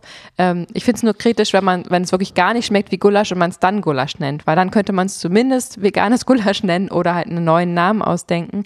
Dann ist es irgendwie auch wieder legitimiert, dass es irgendwie anders schmeckt. Aber wenn Ja, es dann gleich schmeckt, dann, dann kannst du es ja ruhigen Gewissens so nennen. Ja, ich finde die neuen Namen einfach wirklich irritierend, weil dann überlegt man ständig so, was ist das jetzt eigentlich, worauf kann ich mich einstellen? Und wenn du alles drauf ausgelegt hast, dass es am Ende schmeckt wie ein Gulasch, dann nenn es auch einfach Gulasch, weil dann wissen die Leute gleich, was sie Ja. erwartet. Und ich finde, ich finde es so simpel. Super. Das ist ja auch eine, eine Tonalität, die wir irgendwie gewohnt sind. Ähm, Deshalb, ja, bin ich, ich bin Total bei schön. äh, möglichst simpel geblieben bei dem Buch. Auch die Zutaten sind Mhm. jetzt nicht ähm, extravagant fancy, es sind für die Profis auch ein paar Sachen dabei, wo ich sage, oh, also wenn du schon alles in der Küche hast, dann besorg dir noch das und es wird noch geiler. Aber Ja. ansonsten ist es super simpel, du kriegst alles im Supermarkt. Sehr schön. Super, super spannend. Ja, vielen Dank, dass du diese zwei ähm, veganen Bibeln, möchte ich sie schon fast nennen, auf den Markt gebracht hast. Und das sind ja echt No-Brain. Also wenn man irgendwie ein Buch zu Hause haben sollte, ähm, dann doch unbedingt das, weil da steht einfach alles drin. Legt euch das gerne zu, liebe Leute. ähm, ja, vielen, vielen Dank für den Input. Und ich bin so fast, ich habe so fast so ein Lachen und ein weinendes Auge, wenn ich mir angucke, wie selbstbewusst, zu, zu Recht du bist und wie ähm, stark du dich machst für deine Themen und wie toll du das alles umsetzt. Und trotzdem denke ich mir zugleich, du bist, hast so viel, ähm, wie sagt man das denn, so viel Überzeugungskraft, dass es schon fast schade ist, dass du aufgehört hast, sozusagen diesen aktivistischen Faden zu haben, was ich total verstehen kann und dass du natürlich einen ganz, ganz riesigen Beitrag leistest, weil du eben diese tolle vegane Küche anbietest und das so zugänglich machst. Und ähm, mein Aktivistenherz sagt sozusagen, oh Mann, wenn du wieder auf die Straße gehen würdest oder wenn du irgendwie wieder in die Diskussion gehen würdest, würdest du wahrscheinlich auch komplett abreißen. Ähm, aber ich sehe es total, dass jeder Aktivismus oder jeder Veganer bringt es mit sich, dass man andere Menschen mit anstecken will und dass du auf deine Weise so, so viel bewirkst. Das ist wunder, wunderschön. Und wir haben es gerade vor dem Telefonat gesagt, wir machen da gerade noch so einen sehr großen Spagat zwischen unserer aktivistischen Arbeit und den Rezepten und haben teilweise das Gefühl, dass wir jeweils mit dem einen oder dem anderen Thema eben auch Leute damit vergraulen quasi. Ähm, wie hast du das, wie hast du diese Balance hinbekommen und wann hast du dich dafür entschieden, irgendwie weniger, ich sag mal, aufklärend unterwegs zu sein und wirklich das mehr über den kulinarischen Weg zu machen? Hm, ich glaube, ich bin sehr stark aufklärend unterwegs, aber auf einer anderen okay. Ebene. Also ich habe damals über Zusammenarbeiten mit Unternehmen ganz schnell festgestellt, dass ich sehr, sehr viel bewirken kann, wenn ich die Industrie mitnehme. Also ich mhm, arbeite mit äh, großen Unternehmen der Biobranche zusammen und entwickle auch für die Rezepturen. Ähm, mhm. Wir arbeiten an Produkten zusammen, aber auch eben Anwendungsmöglichkeiten, also Rezepte für deren Produkte.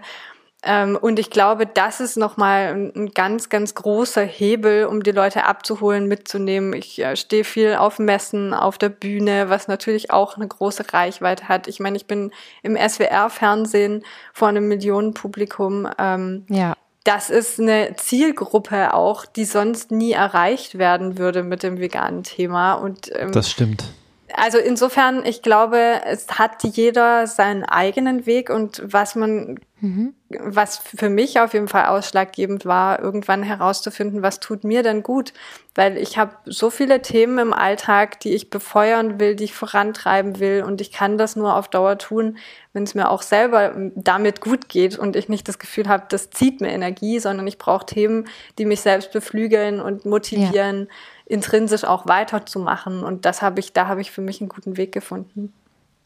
Wow. Ja, es ist toll, dass du da auf dich achtest, weil äh, je mehr man sich auch diesem Aktivismus öffnet und diese negativen Seiten zulässt, ja, desto mehr zerrt das an, an einem und das kann einfach an keinem spurlos vorbeigehen, wenn man da zu sehr mental einsteigt. Ja, ja ich versuche das auch ganz offen zu teilen, also mit Höhen und Tiefen ganz offen und ehrlich umzugehen, mhm. um da andere Menschen mitzunehmen. Ja, es ist schön. Ähm, wie gehst du denn damit um, wenn du mal sowas hast wie einen Datenverlust von oh, Fotos? Fabi. Voll in die was, Wunde. Was, was gibt es denn da für eine Geschichte? Ich kenne sie ja schon ein bisschen, aber ich bin äh, wirklich, es tut mir leid, dass ich das nachfrage, habe ich dir im Vorfeld schon gesagt, dass mir das Herz blutet, wenn ich mir nur vorstelle. Aber, ja, ähm, nein, alles gut. Ich bin da ja auch ganz offen mit umgegangen. Also, ja. das war ein schöner Donnerstag Ende Juni und ich hatte gerade Buchabgabe. Und dann war mein Datenupload bei ja, 78 Prozent und dann mhm. ist mir mhm. die Festplatte runtergefallen. Und das war, und ich dachte so im ersten Moment, oh nein, jetzt muss ich neu anfangen mit dem Datenupload. Und so, nein, zehn Minuten meines Lebens vergeudet. Und ich stecke oh, die oh. Festplatte ein und der findet die Daten nicht mehr. Oh, und ich, oh. ich, das war echt ein Moment, wo ich dachte, okay, jetzt muss ich halt jemand finden, der mir die Festplatte auslesen kann. Also ich habe es so gar nicht richtig realisiert. Ich bin dann erstmal hier in der Stadt rumgefahren, habe versucht, jemanden zu finden, der mir die Daten da noch runterholen kann. Und dann ist so langsam der Groschen gefallen. Ich dachte so, oh Gott, was, wenn die Daten nicht mehr wiederherstellbar sind? Weil oh das war tatsächlich die einzige Kopie meiner kompletten Bilddaten für das Buch. Mhm.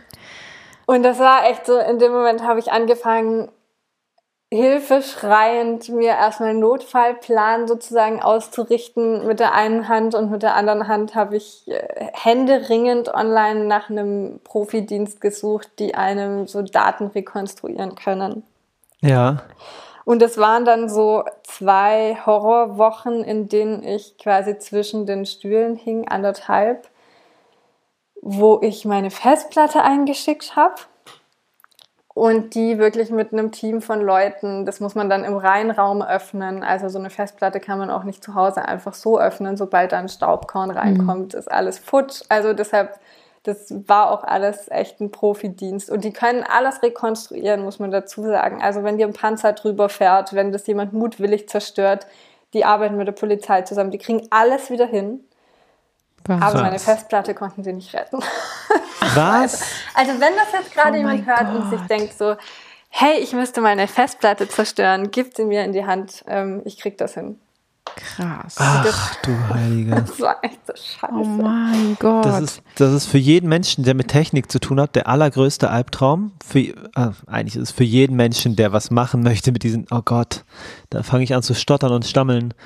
Ja, das ja also es war leid. auch ja echt schrecklich. Es war wirklich, ich glaube, mein Gehirn hat mich in dem Moment so ein Stück weit selbst ausgetrickst, weil ich einfach sofort, ich wusste, also ich hatte ja schon Abgabe, also diese Diagnose habe ich quasi anderthalb Wochen nachdem ich Buchabgabe hatte bekommen mhm. von der Firma. Data Recovery heißen die übrigens. Also an der Stelle, trotz dass die mir nicht helfen konnten, da waren noch Veganer im Team, die mich kannten, die waren super nett, die haben sich voll engagiert.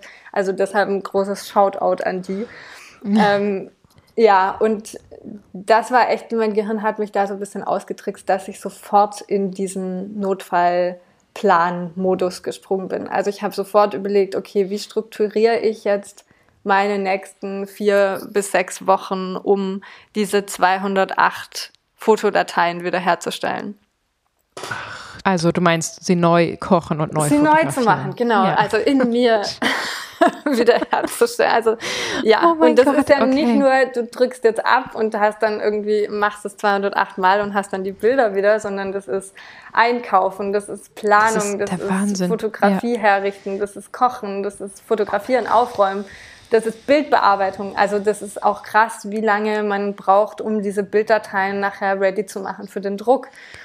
Also das war wirklich, das waren dann, ähm, ich glaube, fünfeinhalb Wochen am Ende, wo ich komplett durchgerockt bin. Ich habe von morgens bis abends gekocht. Ich habe, als das passiert ist, das geteilt auf Social Media. Der erste Moment war mhm. so, oh Gott, ich bin ein Versager. Also kann man anders gar nicht sagen, weil ich mache das professionell. Ich mache das jetzt seit 2010 mit dem Bloggen und Fotografieren. So wie kann es einem passieren, die Daten nicht ausreichend zu sichern? Ich war gerade in dem Prozess drin.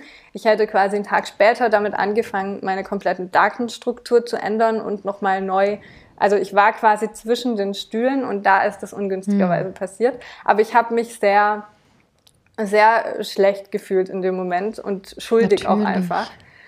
Und dachte, oh Gott, wenn du das jetzt teilst, dann kommt bestimmt voll der Shitstorm dann sagen die Leute, hey Mensch, ähm, das hättest du doch besser wissen müssen oder so. Okay. Aber was ist passiert? Das war einfach. ich habe eine also, Ahnung. Es war, nein, es war wirklich so unglaublich. Ich habe nur Rückenwind bekommen. Ich habe, mhm. es standen Leute auf der Matte, mir zum Fotografieren zu helfen. Es haben mir Blogger geschrieben, wow. ob sie mir einfach einen Teil der Buchproduktion abnehmen könnten. Also es war Hammer. einfach nur, ich war wirklich, ich war so gerührt. Ich habe tausende Nachrichten gekriegt von Leuten, wie, wie sie die Geschichte motiviert, wie sie selbst gerade in einer schwierigen Situation stecken mhm. und das bei mir mitverfolgen und wissen, auch für sie geht's weiter. Also Dinge, die thematisch überhaupt nichts mit mir zu tun haben, wo man einfach merkt, wenn man so eine schwierige Lage teilt und zeigt, ja. hey, das, das kann man jetzt rocken, wie das auch andere mitnimmt. Mhm. Es war einfach nur gigantisch. Wir haben hier aus dem Ort Leute Essen abgeholt, die haben mir im Tausch süße Geschenke mitgebracht für Wohlfühlmomente. Meine Assistentin hat mir ein Care-Package geschickt.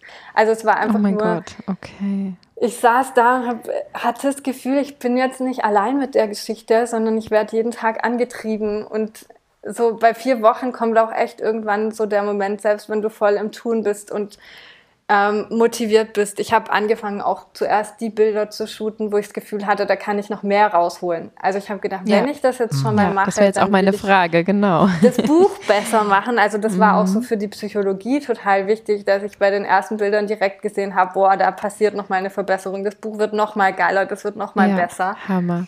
Ähm, Zumal du wahrscheinlich auch auf dem Handy noch ein paar Schnipsel hattest, hier und da mal was mitgefilmt, was kurz fotografiert, aber halt nicht ausreichend für einen, für einen, kein RAW-Foto für ein Kochbuch wahrscheinlich. Aber genau, wahrscheinlich hattest du ja noch so ein paar Videos Schnipselchen auf dem Handy, ne? Genau, also ich hatte, oder ich hatte natürlich vom inneren Auge hast du ja die Bilder noch und wie, ja. wie du ja. sie gemacht hast und so, weil es ist ja nicht mal kurz ein Snapshot, sondern du bereitest das Shooting ja auch vor. Also ich hatte von den meisten Bildern noch eine sehr gute Idee von wie die aussahen.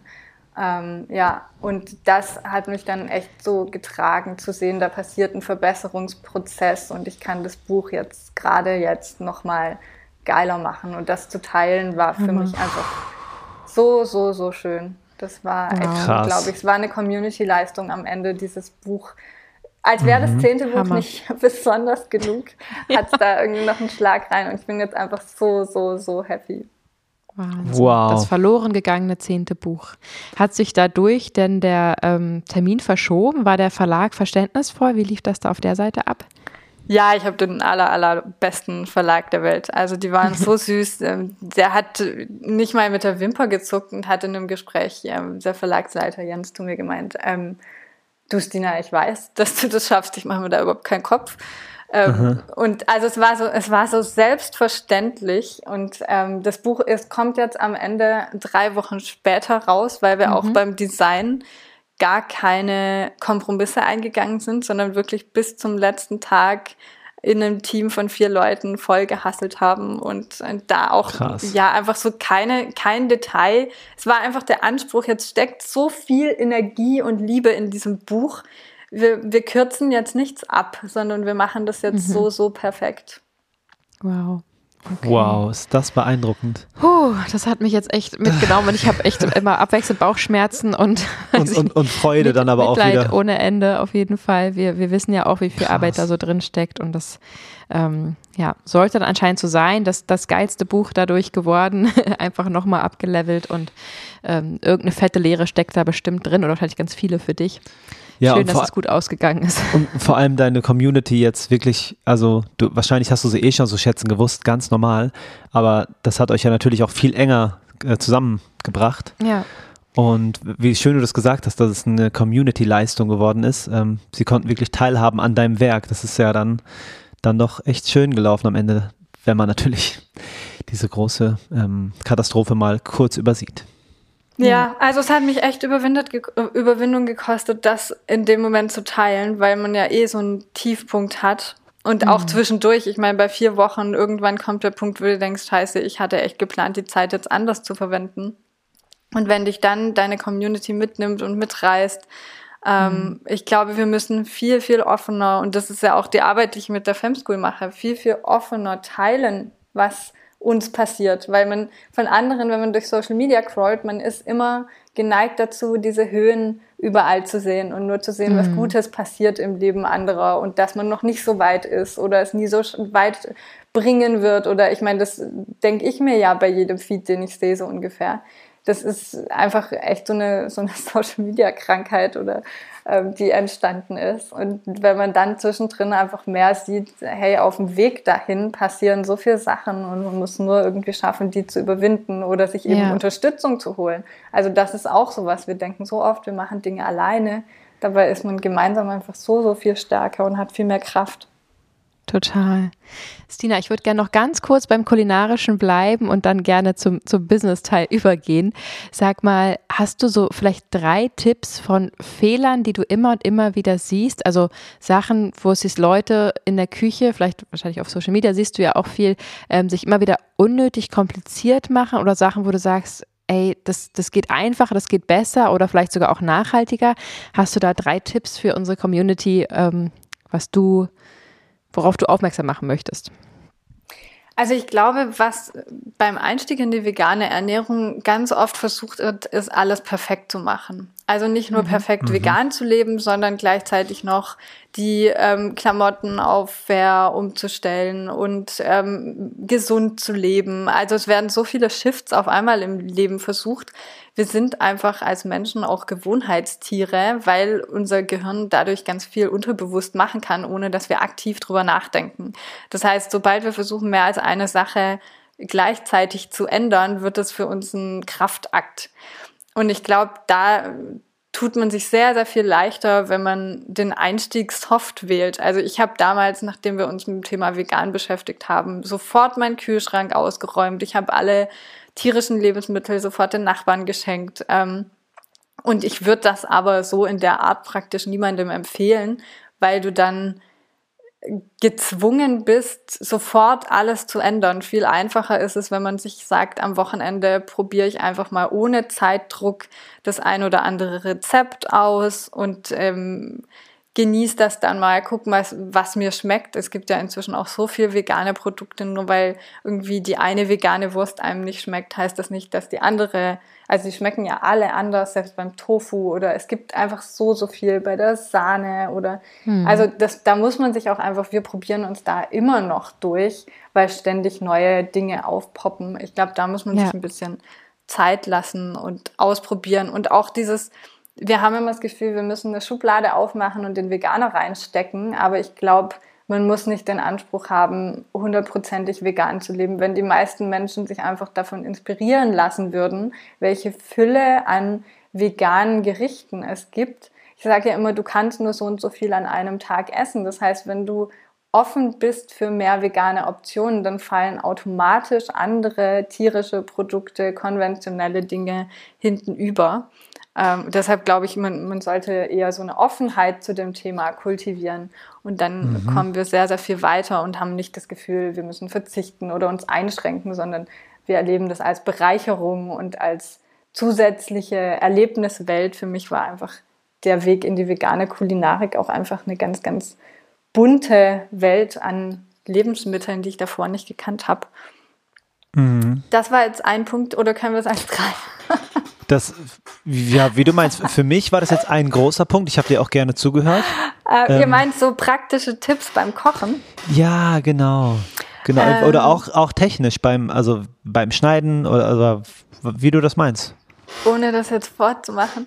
Ähm, also ich glaube, was, was ganz viele Leute ähm, falsch machen, das erlebe ich auch so in meinen Kochkursen, ist das Thema Anbraten und auch mhm. Pilze anbraten. Ich komme dann mit der Ölflasche und dann ähm, verschwinden mir schon alle Mädels im Kurs immer. ähm, aber man braucht auch einfach Fett, um Röstaromen zu erzeugen. Also es gibt auch andere Wege, aber das ist der einfachste Weg und gerade äh, Erzeugnisse wie Tofu oder auch pflanzliches Eiweiß kommen ja oftmals mit sehr wenig gebundenem Fett einher. Das heißt, mhm. wir können da auch gerne ein bisschen Fett zusetzen in verschiedenen Art und Weisen. Aber das ist so ein Punkt zum Anbraten, auch ein bisschen Fett zu verwenden. Und vor allem, so gerade bei Pilzen, erlebe ich, dass die Leute viel, viel zu früh rühren. Also da ist dann, man hat so ein bisschen Langeweile und den Drang, was zu tun, wenn man neben der Pfanne am Herd steht und rührt dann so die Pilze und irgendwann werden die immer wässriger und wässriger und dann ist der Pilz weg. Also die Champignons ja. schrumpfen ja dann immer so ein. Aber anstattdessen mhm. einfach mit ein bisschen Öl und abwarten, bis die braun werden, bis es so ein bisschen duftet nach Röstaromen und dann kann man die goldbraunen einfach umdrehen. Auch für zum Beispiel, wenn man Risotto macht oder ähm, wenn man auch so eine dunkle Bratensoße macht. Einfach abzuwarten, bis diese Röstaromen entstehen. Weil beim Fleisch entstehen die ja auch durch das Anbraten, durch das Rösten. Ähm, mhm. Also wir müssen einfach diesen veganen Gerichten auch genau die gleiche Zeit schenken, die wir sonst mit der konventionellen Küche verbringen würden, weil die Techniken ja dann den Geschmack erzeugen. Und wenn wir die berücksichtigen, dann haben wir einfach viel, viel mehr vom Geschmack. Boah, der Tipp ist Gold wert. Super Goldbraun. Schön. Goldbraun wert. Ja, und vielleicht noch auch ein Tipp zum, zum Thema Backen, weil das ja ähm, ganz oft ähm, erlebe ich, dass die Leute sagen, hm, mir ist der Teig nicht hochgegangen, ähm, da auch tatsächlich anstatt mit der Maschine einfach von Hand zu rühren. Ich bin eh ein großer Fan in der Küche von Hand zu arbeiten, anstatt mit großen Gerätschaften. Ich habe natürlich irgendwie so alle Helferlein zu Hause, die man wahrscheinlich haben kann. Ähm, gerade wenn man größere Mengen macht, aber so in diesen Mengen für vier Personen ist es oftmals am einfachsten, wenn man von Hand auch Teige vor allem rührt, also so einen normalen Muffin, Kuchen, Rührteig, Biskuit, anstatt ähm, mit der Maschine von Hand rühren, weil ähm, sonst fängt das Gluten im Mehl an zu binden. Dann wird er auch oft so glasig an der Oberfläche und mhm. dann geht der nicht mehr auf. Also dann ist die Bindung durch das Gluten schon so hoch im Teig, dass ah. das Backpulver gar nicht mehr gegen ankommt und der Effekt ist, der Teig geht nicht hoch und bleibt in der Mitte so ein bisschen roh.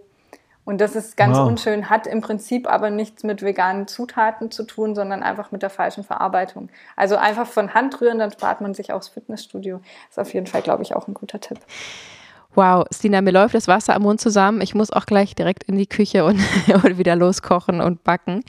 Ähm, so langsam kommen wir schon zum Ende und ich würde total gerne einfach noch einen zweiten Teil mit dir aufnehmen, weil wir ja auch dann dein Kochbuch bis dahin schon haben und da würden wir gerne mal was austesten und dann nochmal richtig drauf eingehen und natürlich vor allem auch gerne auf deine Fam School noch eingehen.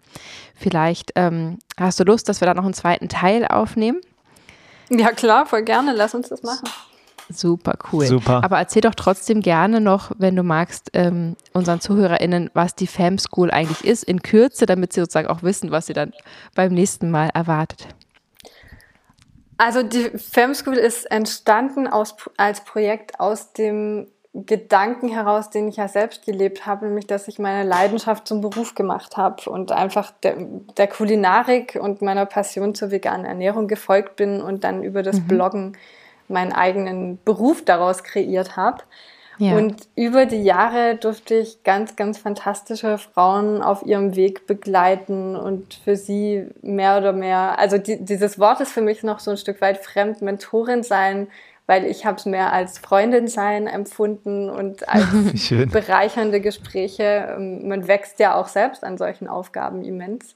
Und ähm, daraus ist 2020 der Gedanke entstanden, mit einer kleinen Gruppe das erste Mal zu einem Business-Thema zu starten und die über zwei Monate in ihre eigene Selbstständigkeit zu begleiten.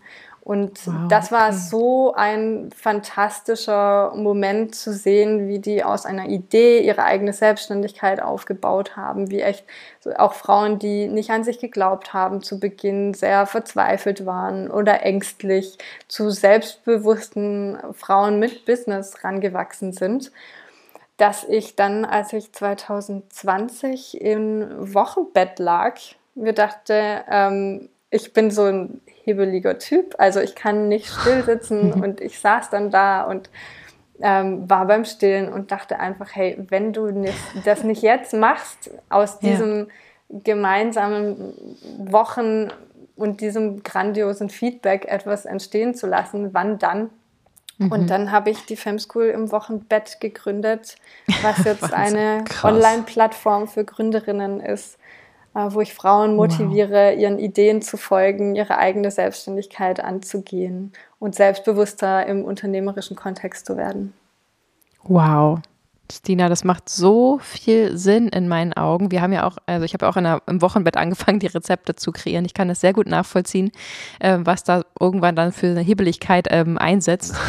ähm, und es macht so viel Sinn, dass du da dein gesamtes geballtes Wissen äh, bündelst und, und weitergibst. Das zeigt auch so viel Größe einfach, dass du das teilst und vermehrst und nicht dieses ähm, Konkurrenzdenken, irgendwas, was manche so im Kopf haben, hast, sondern mhm. einfach wirklich, ähm, Fabis Lieblingssatz ist, Liebe geht rein, Liebe geht raus, das irgendwie wirklich weitergibst und äh, damit so viel Mehrwert schaffst. Das ist wunder, wunderschön. Ja, ich glaube, das ist auch wirklich das Besondere dran, dass es halt nicht einfach nur ein Beratungsunternehmen ist, sondern am Ende ist es das, was ich tagtäglich selber erlebe mhm. und genau eins zu eins dann an meine Teilnehmerinnen weitergebe, weil es ist, es ist so schön und es ist bildet auch so eine Gemeinschaft. Ganz viele Frauen, die mit irgendeiner Idee starten, fühlen sich am Anfang alleine und haben niemanden ja. in ihrem Umfeld, der schon selbstständig ist und das in irgendeiner mhm. Form erfolgreich lebt. Und wenn man dann natürlich ja. im Gespräch gemeinsam Ideen entwickeln kann und bestärkt wird und motiviert wird, dann gibt einem das natürlich nochmal einen ganz anderen Schub. Mhm. Wow, Schön. da bin ich sehr gespannt auf die individuellen Geschichten, die du uns dann äh, in der nächsten Episode berichtest. Und ähm, ja, die, die Geschichten sind, ach, ich würde jetzt schon fragen, aber ich spaß mir alles für die nächste Folge. Spaß dir auf. Ich würde auch mm. gern weiter sprudeln, aber dafür machen wir ja einen zweiten Teil, ganz in Ruhe. Genau. es muss ja noch was übrig bleiben. Auf jeden ja. Fall. Wir verlinken auf jeden Fall die Fam School schon mal unten in den Show Notes, wenn ja. ihr da mal vorbeischauen wollt und vielleicht selber es gerade kribbelt bei euch und ihr euch vielleicht schon vorstellen könnt, selbstständig zu werden oder schon eine Idee habt, dann guckt da unbedingt gerne mal vorbei und ich bin mir sicher, dass Dina euch da äh, weiterhelfen kann. Und natürlich verlinken wir auch das Kochbuch mhm. Vegan Kochen von A bis Z, was es jetzt, ähm, der Podcast kommt Sonntag raus, also dann in zwei Wochen schon erhältlich ist. Bis sicherlich kann man es schon vorbestellen, oder?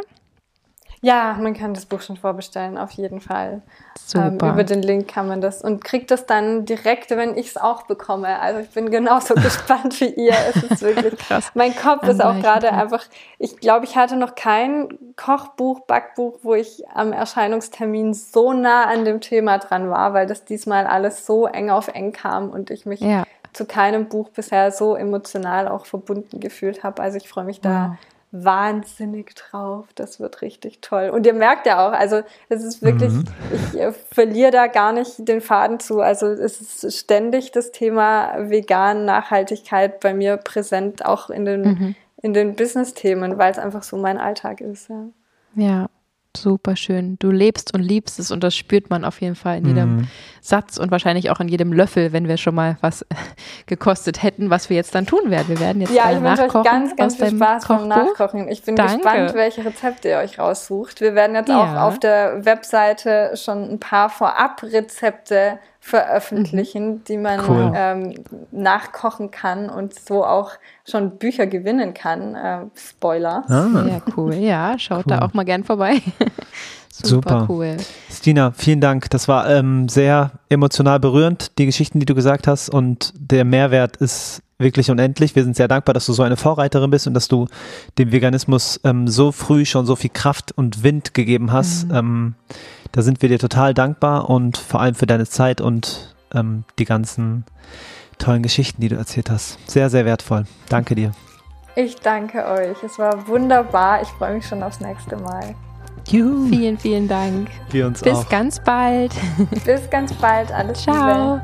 Danke dir auch. Ciao. Ciao.